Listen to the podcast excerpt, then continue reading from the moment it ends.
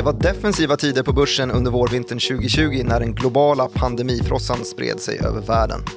Coronapaniken ökade måhända intäktsströmmarna för den kanske minst konjunkturberoende branschen av dem alla, läkemedelsindustrin. Men svåra tider väntar trots allt för den här hårt kritiserade branschen, vilket eh, blev väldigt tydligt i samband med den amerikanska presidentvalsupptakten. Men exakt vad är det som väntar och varför är amerikanerna så arga på den här utskällda industrin? Det här är i alla fall Follow the Money. Det är en podcast från Nyhetsbyrån Direkt, Nordens ledande inom finans och ekonomi. Och det är jag, programledare Martin Nilsson, tillsammans med utrikesredaktör Joakim Rönning. Kul att se dig igen. Detsamma. Du ser snygg ut idag. Tack, detsamma. Tackar. Det är härligt att vi inleder med lite, lite härliga, trevliga fraser. Artighetsfraser, det är bra. Nu när vi har ställt undan artighetsfraserna, varför går defensiva aktier så bra i dagens börsklimat? Det är väl för att vi alla ska dö nu. Ja, är Nej, det så? det är inte. Men eh, folk har ju kanske eh, börjat dra öronen åt sig vad det gäller att placera sina pengar i högriskpapper, Mm. alltså industribolag och eh, teknikbolag i sånt som är väldigt beroende av att vi har en stabil ekonomi. Mm. Ja, men Det här märker jag också på, på mina marknadsprogram som jag driver, så det är väldigt mycket frågor om varför går Astra så bra, varför går Essity bra, varför går Tele2 bra och så Mm. Precis, vidare. det är ju, många konsumentbranscher gynnas ju av det här också, lite så här bun bunker, bunkrande tänket liksom. Ja, men. Men sen så i grund och botten så handlar det ju om att defensiva aktier är eh, inte beroende av eh, eh, en viss trend då för att du behöver alltid liksom viss, vissa typer av gods och varor. Du behöver alltid äta liksom. Så att Mm. Livsmedelsbranschen är inte lika hårt drabbad av konjunktur som eller som Essity då, hygienpapper liksom. Mm, det är det man drar in på sist. Det första man kapar, det har vi nämnt flera gånger, det är kanske semestern. Köpa en ny därför bil. Konkar Flybe eller bilarna och så vidare. Mm. Ja, precis. Har inte konkat där än. Nej, men det är mycket vinstvarningar i den sektorn ju. nu. Ja men exakt, vi har ju fått ett par stycken som har lämnat in nu. Du, eh, idag så ska vi snacka om eh, presidentvalsupptakten. Den börjar ju närma sig. Mm. Det, den går ju i mål där i hösten, i november. November, ja. Men vi har fått det första viktiga. För att, eh, det går ju till så i, i just amerikanska valen att man har primärval där man väljer då vem som ska utmana från respektive sida i det här tvåpartipolitiska systemet. Mm.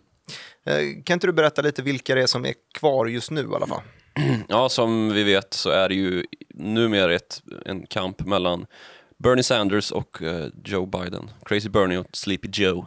Ja, de här epiteten, så de har vi snackat flera gånger om. De är ju spännande, de Ja. är roliga faktiskt. Och eh, de här två, de är ju båda, de representerar ju demokratiska sidan, eller demokraterna ska jag säga. På andra sidan, republikansidan, sitter ju eh, Trump. Ehm, är det någon av dem som kommer vinna? Eh, det, nu är ju vi som sagt neutrala eh, bevakare här, men Det är vi faktiskt. det, det, hans popularitetssiffror har ju faktiskt ökat lite grann på sistone. Och med han så menar jag eh, Donald Trump. Eh, och det har väl kanske... Det brukar vara så att det, blir, det, att det är ganska svårt att utmana en sittande president. Det händer ganska sällan att, att, att den liksom blir utbytt. Det ska ganska mycket till. Och det har ju varit ganska stökigt kring president Trump som bekant. Men nu har det ju lagt sig med ryssutredningar och eh, riksrättsåtal och så vidare. Mm. Så han kanske har kommit lite grann på grön kvist. Och, eh, det är ju ett ganska, många bedömare i alla fall som anser att det är ett ganska svagt startfält från, i grund och botten då, från eh, Demokraternas sida. Och nu har det ju bantats ner då till de här två äldre vita herrarna. Eh, vilket man kanske kan tycka är lite trist, men eh, inget ont om vita äldre gubbar. Det kommer vi också förhoppningsvis bli. Ja. Men eh, det, det, det har ju verkligen bantats ner till de två som man kanske trodde från början skulle bli liksom, eh, de som utmanade eh, Bernie Sanders och Joe Biden. Alltså. Och Joe Biden är ju före detta vicepresidenten och, eh, under Obama och eh, Bernie Sanders var ju närmaste utmanare till Hillary Clinton då i förra primärvalet eh, efter att Obama klev ner då och det slutade med att Trump avgick med segern. Yes. Men man ska vara tydlig med att säga att de här två herrarna, Joe Biden och Bernie Sanders, är ju väldigt olika också. Um, Joe Biden är ju ett betydligt mycket mer um, mitten, ja, mittenorienterat alternativ än vad Bernie Sanders är, som ju, han är ju, jag vet inte om man kan crazy. kalla honom riktigt för, nej, han, är, han har ju stått upp för sina åsikter i alla år verkligen och, och det, det har ju gynnat honom att han har fört en väldigt rak politik Men han har ju kommit in som ett egentligen eh, fristående alternativ eh, som har valt att löpa för Demokraterna. Mm. Eh, han är senator ifrån eh, Vermont, en ganska så obskyr delstat. Eh, väldigt arbetarinriktad och det är ju den typen av politik han för. Väldigt, eh, väldigt socialistisk för att vara amerikan. Här i Sverige kanske han hade varit en eh, socialdemokrat, vänster socialdemokrat. Mm. Den politiska skalan i USA är ju väldigt höger. Eh, både Demokraterna och Republikanerna hade ju varit högerpartier i Sverige. Och så om man ska hårdra det här, eh, Joe Biden i ena sidan och eh, Bernie Sanders eh, i andra sidan av Mm. Demokraterna då. Joe Biden, om man kollar på marknadsrörelserna, Mm. eh, man ser ofta marknadsrörelser när man märker att de här mätningarna, opinionsmätningarna börjar luta åt ena hållet så Mm. ser man ofta rörelser i vissa branscher. Vi ska prata om läkemedelsindustrin alldeles strax till exempel. Så verkar det som att Joe Biden är lite mer business as usual. Verkligen. Alltså, Han är ju väldigt mycket business as usual. Medelvägen är det mesta, det kommer Ja. inte komma några gigantiska revolutioner Mm. och så vidare. Bernie Sanders å andra sidan, det är helt motsatta. Det Mm. är den här som ska komma och, och göra revolutionen. Mm. Det är också den eh, som är mest populär bland unga till exempel. Eh, Ja, Bernie Sanders har ju verkligen fått med sig millennials-generationen som vill ha den här liksom, revolutionära omstöpningen av det amerikanska systemet och liksom hugga huvudet av den amerikanska kapitalistdrömmen lite grann som ju gynnar vissa men också missgynnar. Eh, vi har ju både liksom världens rikaste och eh, en, eller en väldigt stor rik befolkning i USA men också en ohyggligt stor fattig utslagen befolkning. Mm. Och, och klassklyftor som vi inte ser i svenska samhället på samma sätt eller i något annat, eller något annat land kanske är hårt att dra det men i väldigt få andra samhällen i alla fall. Och då måste ju det avspegla sig i politiken också. då kanske man får då, sådana då prat, epitet. om vi ska prata demokratier då dessutom, eh, som i USA ändå får klassas som. Mm. Så, så det är ju ett, eh, ett, epok, ett potentiellt epokskifte då om, om Bernie Sanders skulle vinna presidentmakten. Sen ska man också vara tydlig och säga att med rådande läge i kongressen så är det inte helt givet att Bernie Sanders skulle kunna liksom genomdriva de här omfattande strukturreformerna som han, som han eh, går till val på nu. Det ska ju mycket till liksom för att få, eh, få lagförslagen igenom och inte få dem eh, ja, Stoppade helt enkelt. ja, precis, kapade på vägen. Och just nu så ser det ut som att Joe Biden är också Ja, precis. Nu har ju han kanske bli- övertaget. Ja. D- Det var ju det som blev tydligt här i, under Super. Tuesday.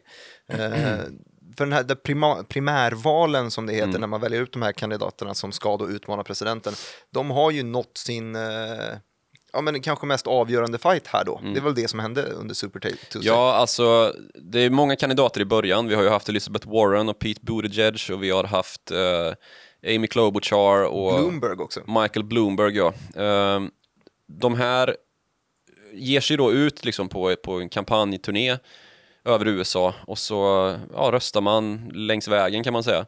Eh, det som är med Super Tuesday är att det är väldigt många delstater som röstar på samma gång och att det då börjar eh, vanligtvis utkristallisera sig vilka som är de liksom slutgiltiga eh, kombatanterna i, i leken. Just det. Ehm, och det såg väl länge ut som att både Pete Buttigieg och eh, Elizabeth Warren i alla fall skulle kunna utmana. Eh, sen så kommer ju Michael Bloomberg in med alla sina pengar. Uh, Egenfinansierad ja, en kampanj. riktig degnisse som eh, Ja. tryckte på med reklamen och där har vi ju också en, en intressant detalj i hur amerikansk politik fungerar jämfört med många andra västländer. Att det är väldigt kapitalintensivt från eh, enskilda donatorer och så vidare. Så att eh, du kan liksom eh, köpa politisk eh, stridskraft på det sättet som Michael Bloomberg gjorde men ju eh, misslyckades med. Så nu kommer han kasta sina pengar på Joe Biden istället. Exakt, för att när man då hoppar av från den här demokratiska, säg att vi hade sex, sju stycken Ja, reella i alla fall. reella kandidater i den här demokratiska sidan, när de hoppar av så har ju de ändå ansamlat sig en, en rejäl skara väljarbas. Liksom. Och då, när de hoppar av så går ju de ut och säger att ah, jag hoppar av men jag stödjer istället, jag Ja. uppmanar mina följare att istället stödja Joe Biden. Och Yes. det är det väldigt många av de här kandidaterna har gjort, så att eh, Sanders står ganska ensam där vad jag förstår. Ja. Och eh, nu ser det också ut då som att eh, Joe Biden blir den som som tar det. Det får vi se. Ja, vi får se. Det är väl lite, lite kvar, men uh, han, han har mycket för sig. Uh, mycket som går i hans uh, favör nu i alla fall. Mm. Du Joakim, um, i Sverige så, så har man ju sådana här hjärtefrågor. Man får kryssa i ofta i undersökningar vilken har varit vilken är din viktigaste fråga i det här mm. valet när man använder sig av typ Aftonbladets valbarometer eller dylikt som man kan eh, roa sig med. I Sverige så har det länge varit eh, invandringen som har varit mm. en sån här stor fråga.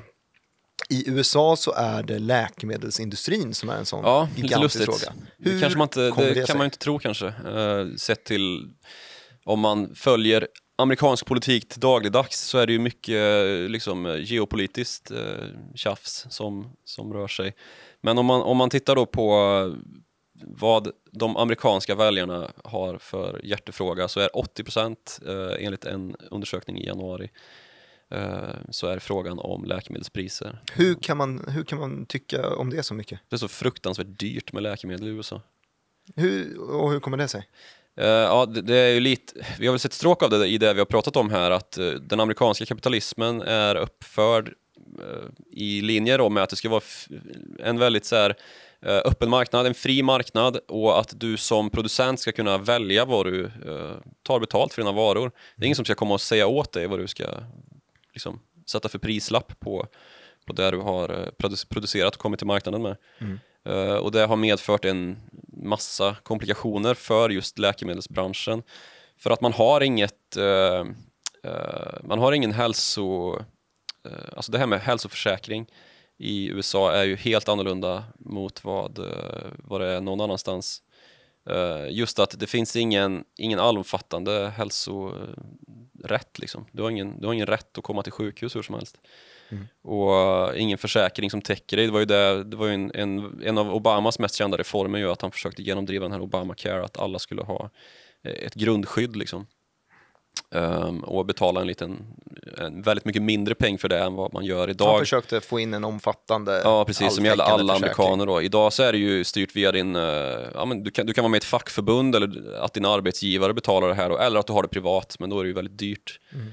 Uh, vilket blir kännbart när man flyttar till, om man nu flyttar till USA, att uh, du tjänar ganska mycket mer men det är också väldigt mycket dyrare att leva där. Just för att skatten är väldigt låg och du räknas, eller man, man räk, det räknas med att du ska betala här, för dig. Det är väl den här kombinationen, fri marknad med naturliga barriärer. Läkemedelsindustrin har ju otroligt hårda naturliga barriärer. Mm. När jag mm. säger naturliga barriärer så ett klassiskt naturligt monopol i Sverige i alla fall har, var länge typ järnvägar och så vidare. Mm. För det finns inte utrymme på marknaden mm. för att man ska ha två separata järnvägsnät utan man mm. använder sig av ett och samma. Skilt exempel från vad jag kommer säga nu, men då är det istället monopol i läkemedlen i det att man har sökt och fått patent. Har man sökt och fått patent på ett läkemedel som behandlar en specifik sjukdom då är det inte värt för nästa företag att försöka forska igenom och hitta och ja. behandla samma sjukdom med, en annan, eh, med ett annat läkemedel. Så Nej, blir det också så. Att... Alltså jag tycker inte att den infrastrukturjämförelsen är så dålig egentligen, för att här i våra eh, delar av världen så anser vi ju nästan att hälsan är en typ av infrastruktur. Liksom. Mm. För att en människa ska fungera så måste du kunna ha en hälsovård som är tillgänglig och som, är, ja, men, som alla har råd med. Mm. Eh, det tänket har man inte i USA. Eh, utan det, där är det liksom mer individstyrt. Du måste ha, ta ett större ansvar för dig själv. Och kan du inte det så då, då hänger du på gärdsgården. Liksom. Ja, och där, man vill inte hänga på, på gärdsgården. Men det som händer i de här, eh, när man då har fått sitt patent på det här läkemedlet, är ju sådana här historier som venture capitalists kommer in, köper upp patent på läkemedel, höjer upp priserna. Tänker du på Pharma Bro eller? Ja, men exakt. Ja. Pharma Bro är ett ja. sånt jäkla namn också. Kan inte ja. du hisspitcha Pharma Bro? Vad var det som hände? Hisspitch Pharma Bro. Uh, han heter Martin Skrell. Skrelly heter han nog till och med. Häftigt. Uh, han, hade, han köpte in sig i ett företag som heter uh, Turing Pharma mm -hmm. och satt han tog då den, deras basala produkt, en, eller några av deras basala, deras basala produkter som är aids och cancerläkemedel och så satte han en prisfaktor 56 på det. Så han eh, drev upp priserna med eh, ja, 56-faldigade priserna. Det är ju en, det är ju en del. Ja, uh, han blev ju uh, sedermera dömd för Det kan man ju tycka, tycka det, är rätt. Inte relaterat till det, för det är inte olagligt. Nej, men han okej, blev men vad- dömd för eh, Bedrägeri fraud. säger du? ja, securities fraud, alltså eh, Vadå, i typ insiderhandel? Ja, precis. Ja, okej. Han var en fifflare, så han, han blev fifflare. dömd till sju års fängelse. Eh, och det där, det där blev ju liksom en, eh, det blev ju hans fall kan man säga. Eh, Mm. När han gick in där och på ett väldigt liksom Men hur resonerar man om man... Ja, men om man resonerar inte... ju så att om, om att man, man tänker inte på det moraliska i att faktiskt läke, läkemedel ska vara någonting som, som alla har rätt, och till, rätt till och tillgång av, liksom, utan det är någonting som är helt och hållet styrt av marknaden och att den enda skyldighet man har är mot sina aktieägare. Ja, Det har ingenting att göra med Jag hade läkemedels- varit väldigt nöjd om jag, om jag vad hette de, Turing, Turing. Turing Mm. Pharmaceuticals, om man helt plötsligt 56-dubblade priset på sina läkemedel. Det är schyssta Mm. Marginaler. bra, bra marginaler blir det. Och Väldigt det är bra. någonting som läkemedelsbranschen är kända för också. Några av världens högsta marginaler. Mm. Ehm, och det är ju också någonting som man kan kritisera sektorn för då, och som har blivit liksom just den här kanske ganska så välriktade hetsjakten som har skett då mot eh, läkemedelsbolagen att Mm. era marginaler är ju helt sjukt höga i USA. Eh, och sen så har man då kommit fram till att det är de ju i alla andra länder också.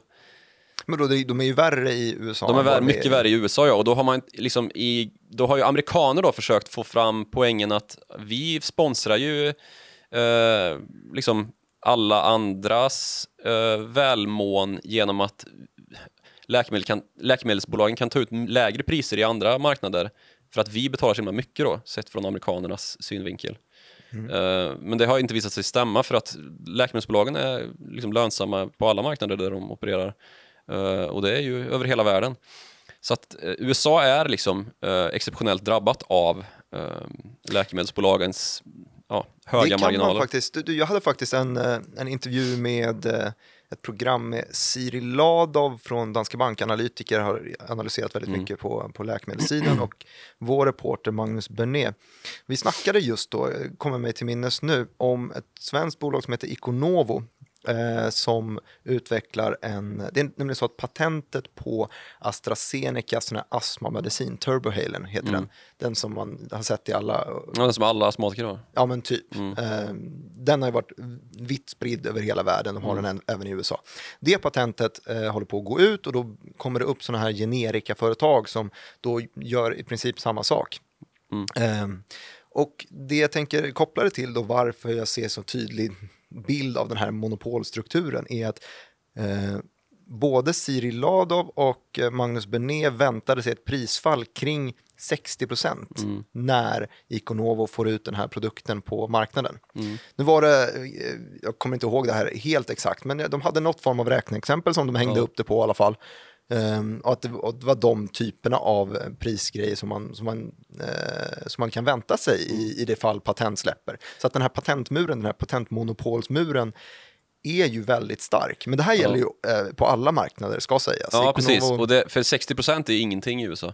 Eh, amerikaner på till exempel diabetessidan, det finns vissa insulintyper som kanadensare betalar en tiondel av vad amerikaner betalar. Och det är samma läkemedelsföretag som har tillverkat insulinet på samma ställe förmodligen och sen skickat det till Kanada. Så att nu har det börjat en debatt då om man ska importera, tillåta import från Kanada. Eh, men, men det blir också helt absurt för det mesta av de här läkemedlen tillverkas i just USA, skickas till Kanada och sen ska man återimportera då. Och där har vi liksom också en, en liksom twist med att den leverantörskedjan, vilka är det som styr den? Ah. Läkemedelsbolagen. ja, det är klart. Så det, det, det är en, liksom, en helt dysfunktionell amerikansk eh, läkemedelsmarknad för närvarande som måste reformeras. Det är alla överens om. Mm. Eh, både republikaner och demokrater. Både republikaner och de- demokrater är väldigt överens om det här. Men jag tänkte på när du pratar om patent, att det är ju där som själva problemet ligger i den amerikanska marknaden. Att man inte har den här, dels den här liksom förhandlingsmakten, då. Det, det är ingen som företräder patienterna, utan eh, patienterna, eller liksom konsumenterna av medicin, eh, de betalar ju sina försäkringsbolag och där sker förhandlingen om priser mellan läkemedelsbolagen och försäkringsbolagen.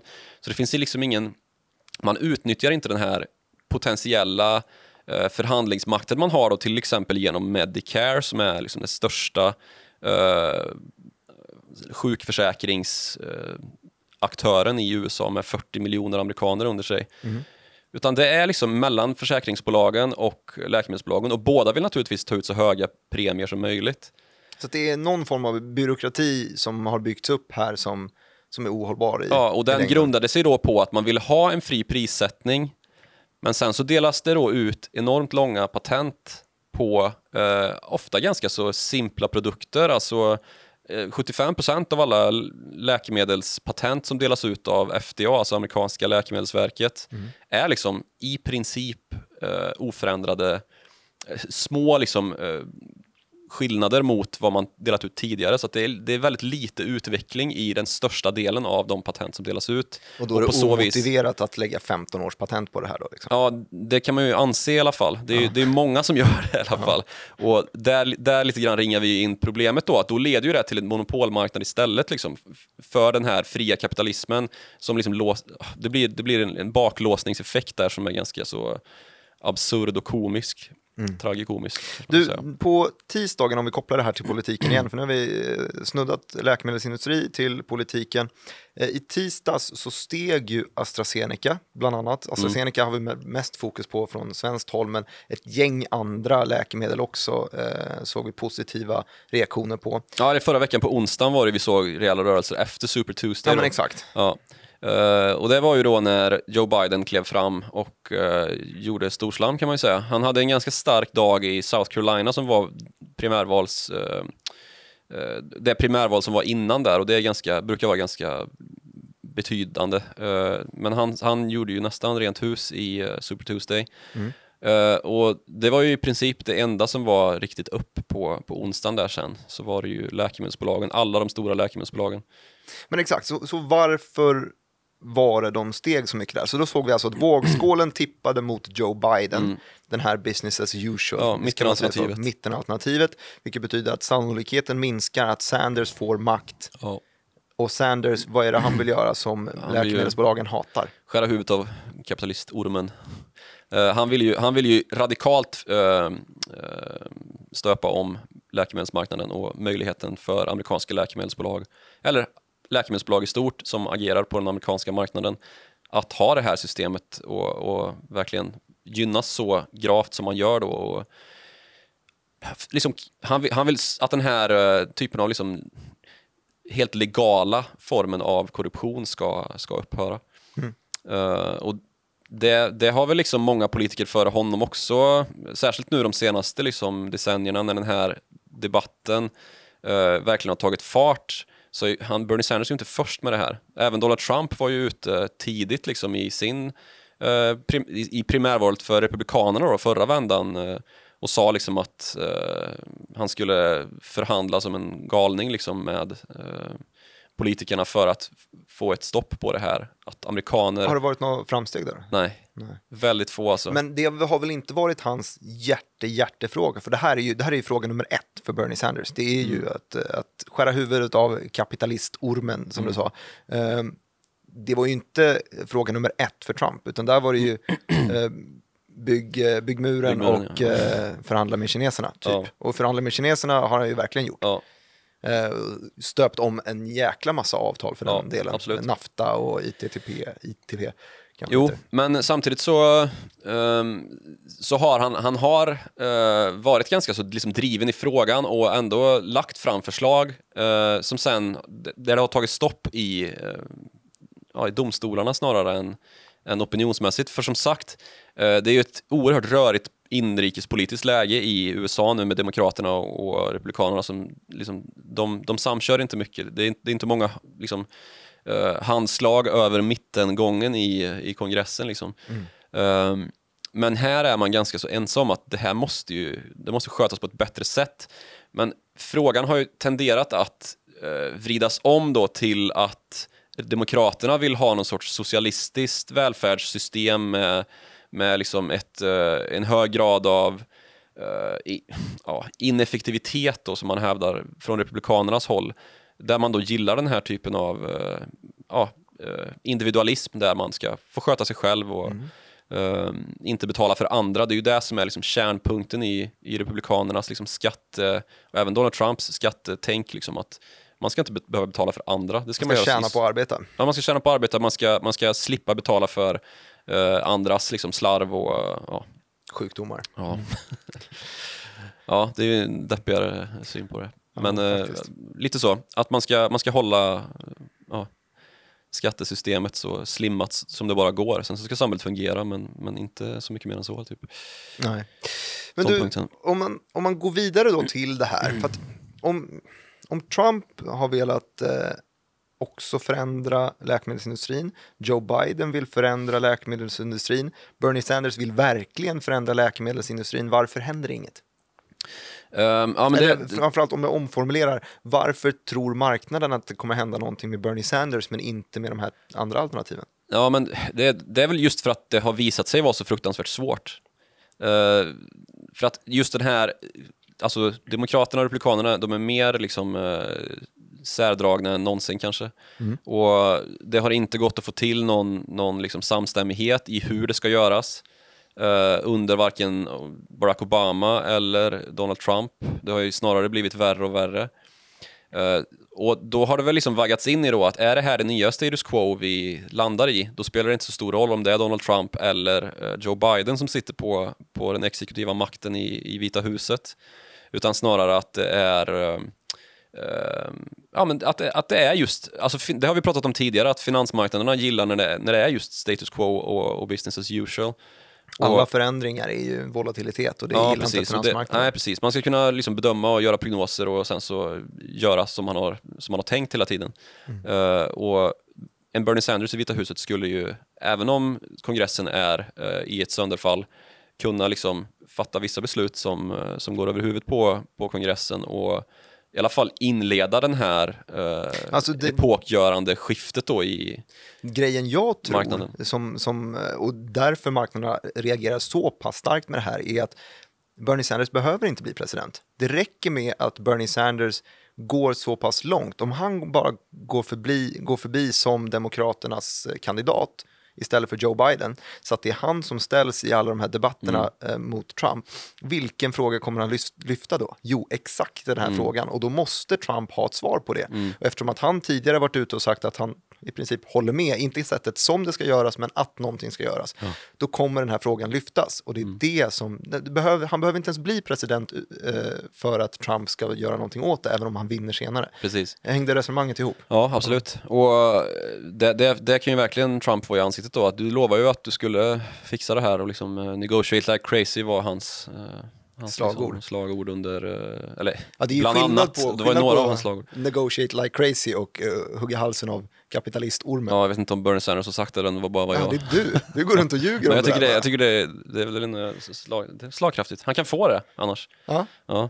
Men eh, det, det är ju i alla fall en eh, intressant tid och eh, det är ju fler sektorer än bara läkemedelsindustrin som, som hotas av en, eh, en Bernie Sanders vid makten. Då. Det finns ju fler ehm, som är inne på samma spår, det har vi pratat om då, att, att man ska börja kanske importera eh, medicin från andra länder och liksom jämka systemet och i alla fall få ner priserna kraftigt. Och att FDA ska få mer än, alltså Läkemedelsverket ska få en mer eh, bedömande funktion i det ledet än att sitta och, och liksom dela ut patent på tioårsperioder och driva upp priserna snarare. Då. Eh, Men det finns ju andra sektorer som också, liksom eh, vapenindustrin är ju väldigt eh, kritiserad samtidigt i en Absolut, men jag tänker mig att läkemedelsindustrin har ju fått mycket liksom. utrymme och, och den här opinionsmätningen säger att 80 procent av amerikanernas hjärtefråga är det. Jag tänker att det har fått mycket utrymme i media. Dels så har vi den här Pharma Bros Mm. eh, får man väl säga att det är. Att han går in, köper patent, höjer priset 56 gånger. Ja, och det är så det funkar liksom. Det. Ja, exakt, det är inte en enskild händelse utan det här har funkat på flera ställen. Vi har, samtidigt har vi en ganska brinnande eh, opioidkris i USA där läkemedel än en gång målas ut som the bad guy. Även om det inte i det här fallet kanske handlar om prissättning så handlar det om girighet och att man Mm, väljer kapitalism före eh, humanitära värden. Eh, jag snackar fallet där det är samma bolag som skriver ut Oxycontin som skriver ut Subotex. Mm. Eh, alltså som skriver ut läkemedel som eh, folk blir eh, beroende av opioidläkemedlet. Ja. Eh, och samtidigt det man använder för att vänja av beroende. Ja. Eh, Den typen av förhållande skapar ganska dramatiska antagonist-protagonist Samarit och bödel på samma gång. Exakt. Och eh, om man ska liksom gå tillbaka då till de här strukturerna som möjliggör att det faktiskt kan vara så, så har vi ju i väldigt stor utsträckning grunden av det här politiska systemet i USA eh, och tacka för det. Just att man har då eh, ett helt annat, man har inte samma typ av par- partibidrag som vi har i många västländer, att man eh, förväntar sig då att staten ska stå för det, det politiska arbetet. Det är inte 100% så. Det går fortfarande att liksom ge gåvor till politiska partier i andra länder också. Men i, i USA så är det ju en ofantlig kommers alltså kring eh, de här kampanjerna och vilka är det som betalar mest och bäst tror du? Jo, det är läkemedelsbolagen och det är liksom eh, Natural Rifle Association och alla som, som ju säger liksom är Lobbyistverksamhet är Ja, precis. Lobbyistverksamheter. Och där har vi ju den här fullt lagliga korruptionen. Liksom, att hur, hur går det egentligen att vara eh, en neutral politiker om du blir sponsrad av eh, de du ska propagera emot? Och Trump har ju faktiskt, eh, liksom, han har ju blivit sponsrad av läkemedelsbolag. Joe Biden är sponsrad av läkemedelsbolag. Eh, till och med Bernie Sanders har haft intäkter från läkemedelsbolagen som han ju är fullständigt liksom emot och de har han ju betalat tillbaka nu. Men, eh, men det, är liksom, det är svårt att det är svårt att separera liksom, eh, makten från kapitalet i USA. Men frågan är också hur mycket kapitalet egentligen kan göra. Alltså jag vill ta fallet Michael Bloomberg. Hur mycket pengar som helst. Mm. Köpte väl upp, alltså det finns ju sjuka historier om hur mycket reklamtid han köpte upp på Mm. nationell tv till exempel. Det gick ju sådär ändå. Ja, Det är eh, ett bevis på att allting kan kanske inte köpas för pengar. nej, Du måste ha ett visst uns av. Och kompetens och, uppenbarligen nu då, det kan man ju se då i, i eh, Bernie Sanders fall, han har ju, han har ju stigit som en raket eh, och verkligen varit, särskilt om man kollar i de yngre åldersgrupperna, vilket ju inte, kanske inte är så konstigt. Nej, men man har ju ofta lite mer revolutionära, Precis, revolutionär livsåskådning som ung. som Winston Churchill sa. Vill du höra det? Ja, jag vill höra. det? Eh, är man inte socialist när man är ung så har man inget hjärta. Är man inte kapitalist när man är gammal så har man ingen hjärna. Så. Härlig gubben då. Sen säger jag inte säkert att han sa så. Nej, som alltid, alla citat. Ja. Eh, ja, men uh, där har vi i alla fall problemet och eh, det läk- om man ska ta läkemedels, läkemedelsbolagens parti så, så är, är de propagerar ju ofta för då att okej, eh, vi ska jämna ut det här systemet, vi ska inte tillåtas ha våra långa patent och ta ut våra egna priser och bestämma med försäkringsbolagen hur mycket det ska kosta. Eh, visst, men då kommer ju vår lönsamhet gå ner och vi kommer inte ha råd att satsa på eh, forskning och utveckling. Eh, Alltså bota nya sjukdomar, eller nya sjukdomar, vi, har, vi kommer inte liksom kunna eh, ja, forska fram nya läkemedel helt enkelt. Och Okej, så de menar att eh, anledningen till att de kan höja, höja upp, de kan motivera att man höjer upp priset på läkemedel 56 gånger ursprungspriset är att då kan man lägga 56 gånger så mycket pengar på Ja, det är lite grann tankesättet i alla fall. Sen så kanske det inte, i de flesta fallen så handlar det ju inte om 56 gånger dyrare utan liksom eh, AstraZeneca tar ju inte, de har ju inte så mycket bättre marginaler i USA än vad de har någon annanstans. De har, väl, de har bättre marginaler såklart, Mm.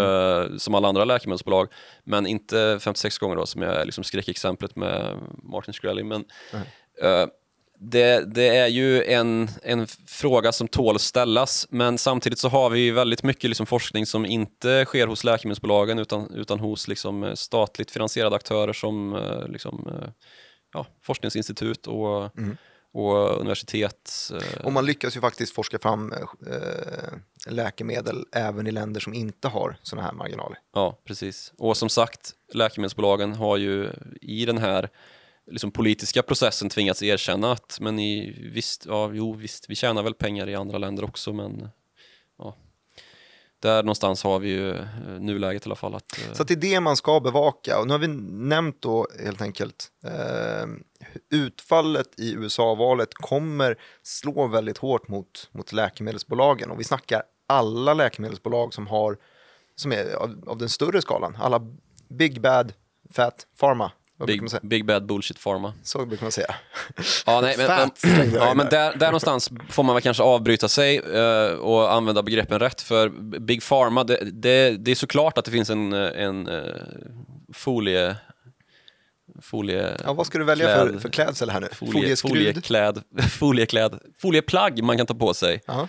och eh, hävda att eh, det är ju så här världen styrs. Eh, Det finns ingen anledning för eh, läkemedelsbolagen att ta fram en cancermedicin liksom, eller ett botemedel mot cancer, mot all cancer för att eh, eh, då tjänar man inte pengar på alla kring, Alla cancer, alla kring- bromsmediciner precis, och alla kringmediciner. strålgrejer. Och så Ja, det enkelt är det är ju- naturligtvis där är ju inte. Där har vi, folieburkar på ja, om du ska är stå det, bakom det. Där är det verkligen eh, konspirationsteori. Ja, Eh, och Big Pharma är ju en väldigt liksom, uh, omsjungen konspirationsteori att det är läkemedelsbolagen som styr världen och men man eh, är ju ändå där och nosar snarare. när du tar det här exemplet på att man eh, säger att de här vinsterna ska användas till R&D. Det är, ändå, det är ju ändå där. Det är ju ändå en liten... Ja, man kan ju förstå att den här konspirationsteorin har fått, eh, har fått vingar i alla fall. Exakt. Vuxit upp. Det, det är inga, inga konstigheter tycker jag. Men eh, man, får ju, man får ju kanske välja sina poänger också. Exakt. Eh, till att börja med så finns det ingen möjlighet att bara liksom fixa ett botemedel mot cancer, för cancer är inte en sak. Liksom. Nej, det är ju ett ganska vitt begrepp på olika sätt i olika Ja. tumörer och så vidare. Det ska vi inte gå in på heller, Nej. hur det ser ut. Men det vi ska gå in på är vad man ska hålla på, koll på, för jag vill ändå koppla det här till, till börsen på något sätt. Vi, sagt, vi såg att vi fick ordentliga rörelser i AstraZeneca Mm. när då Joe Biden eh, gick bättre i undersökningarna. Mm. Eh, vi såg precis samma sak i Glaxo, i Pfizer, i vad har vi för stora? Roche, Novartis, Bayer, Ja, ja, you just det. name it. Det finns väl hur många som helst av de här. Johnson men, eh, Johnson. Ja, Ehm, Johnson Johnson är ju Exakt. störst av alla. Ehm, Så att håll koll på det, ni som eh, är sugna på, på den delen och följa den politiken så kan man få lite eh, svallvågor in på läkemedelsbranschen. Ja, och så kan man väl tänka sig liksom att eh, marginalerna på ett eller annat sätt kommer gå ner i USA. Exakt, när båda republikanerna, när alla kandidater vill göra någonting Ja, åt det men det precis. finns en, en lobbyverksamhet som Ja. gör, bromsar det där lite. Mm, det gör det. Borde Men, men den, den politiska viljan och den, den politiska opinionen framförallt är oerhört tung och den blir bara tyngre. Mm. Eh, jag såg, läste någon undersökning från eh, Harvard Economic Review där man hade fått fram då att 25% av alla läkemedelskonsumenter i USA har antingen minskat sin dos eller helt struntat i att hämta ut sina recept för att det är för dyrt. Ja, det är ju inte ganska hållbart. Så Sjukt är det att ju. tänka sig. Så att det är ju en fråga som verkligen är på tapeten och till slut så måste man nog ta tag i det. Mm. Ehm, och då, då kanske läkemedelsbolagen till slut får eh, ja, helt enkelt rätta in sig i ledet och eh, vi får se en omstöpning av den amerikanska läkemedelsmarknaden till slut. Absolut. Och sen så nämnde vi också eh, generikabolaget Iconovo som håller på att eh, bygga en, eh, deras version av AstraZenecas Symbicort, heter det väl, eh, astmamedicin av något slag. Med det sagt så får vi väl tacka för att ni lyssnade och för att ni kollade, ni som är det. Vi finns ju på YouTube, vi finns på Spotify, på Acast och alla de här ställena. Eh, Gör er hörda, det kan ni också göra på followthemoney at direkt.se. Ha det så gött så ses vi om en vecka. Ja, det bra. Hej.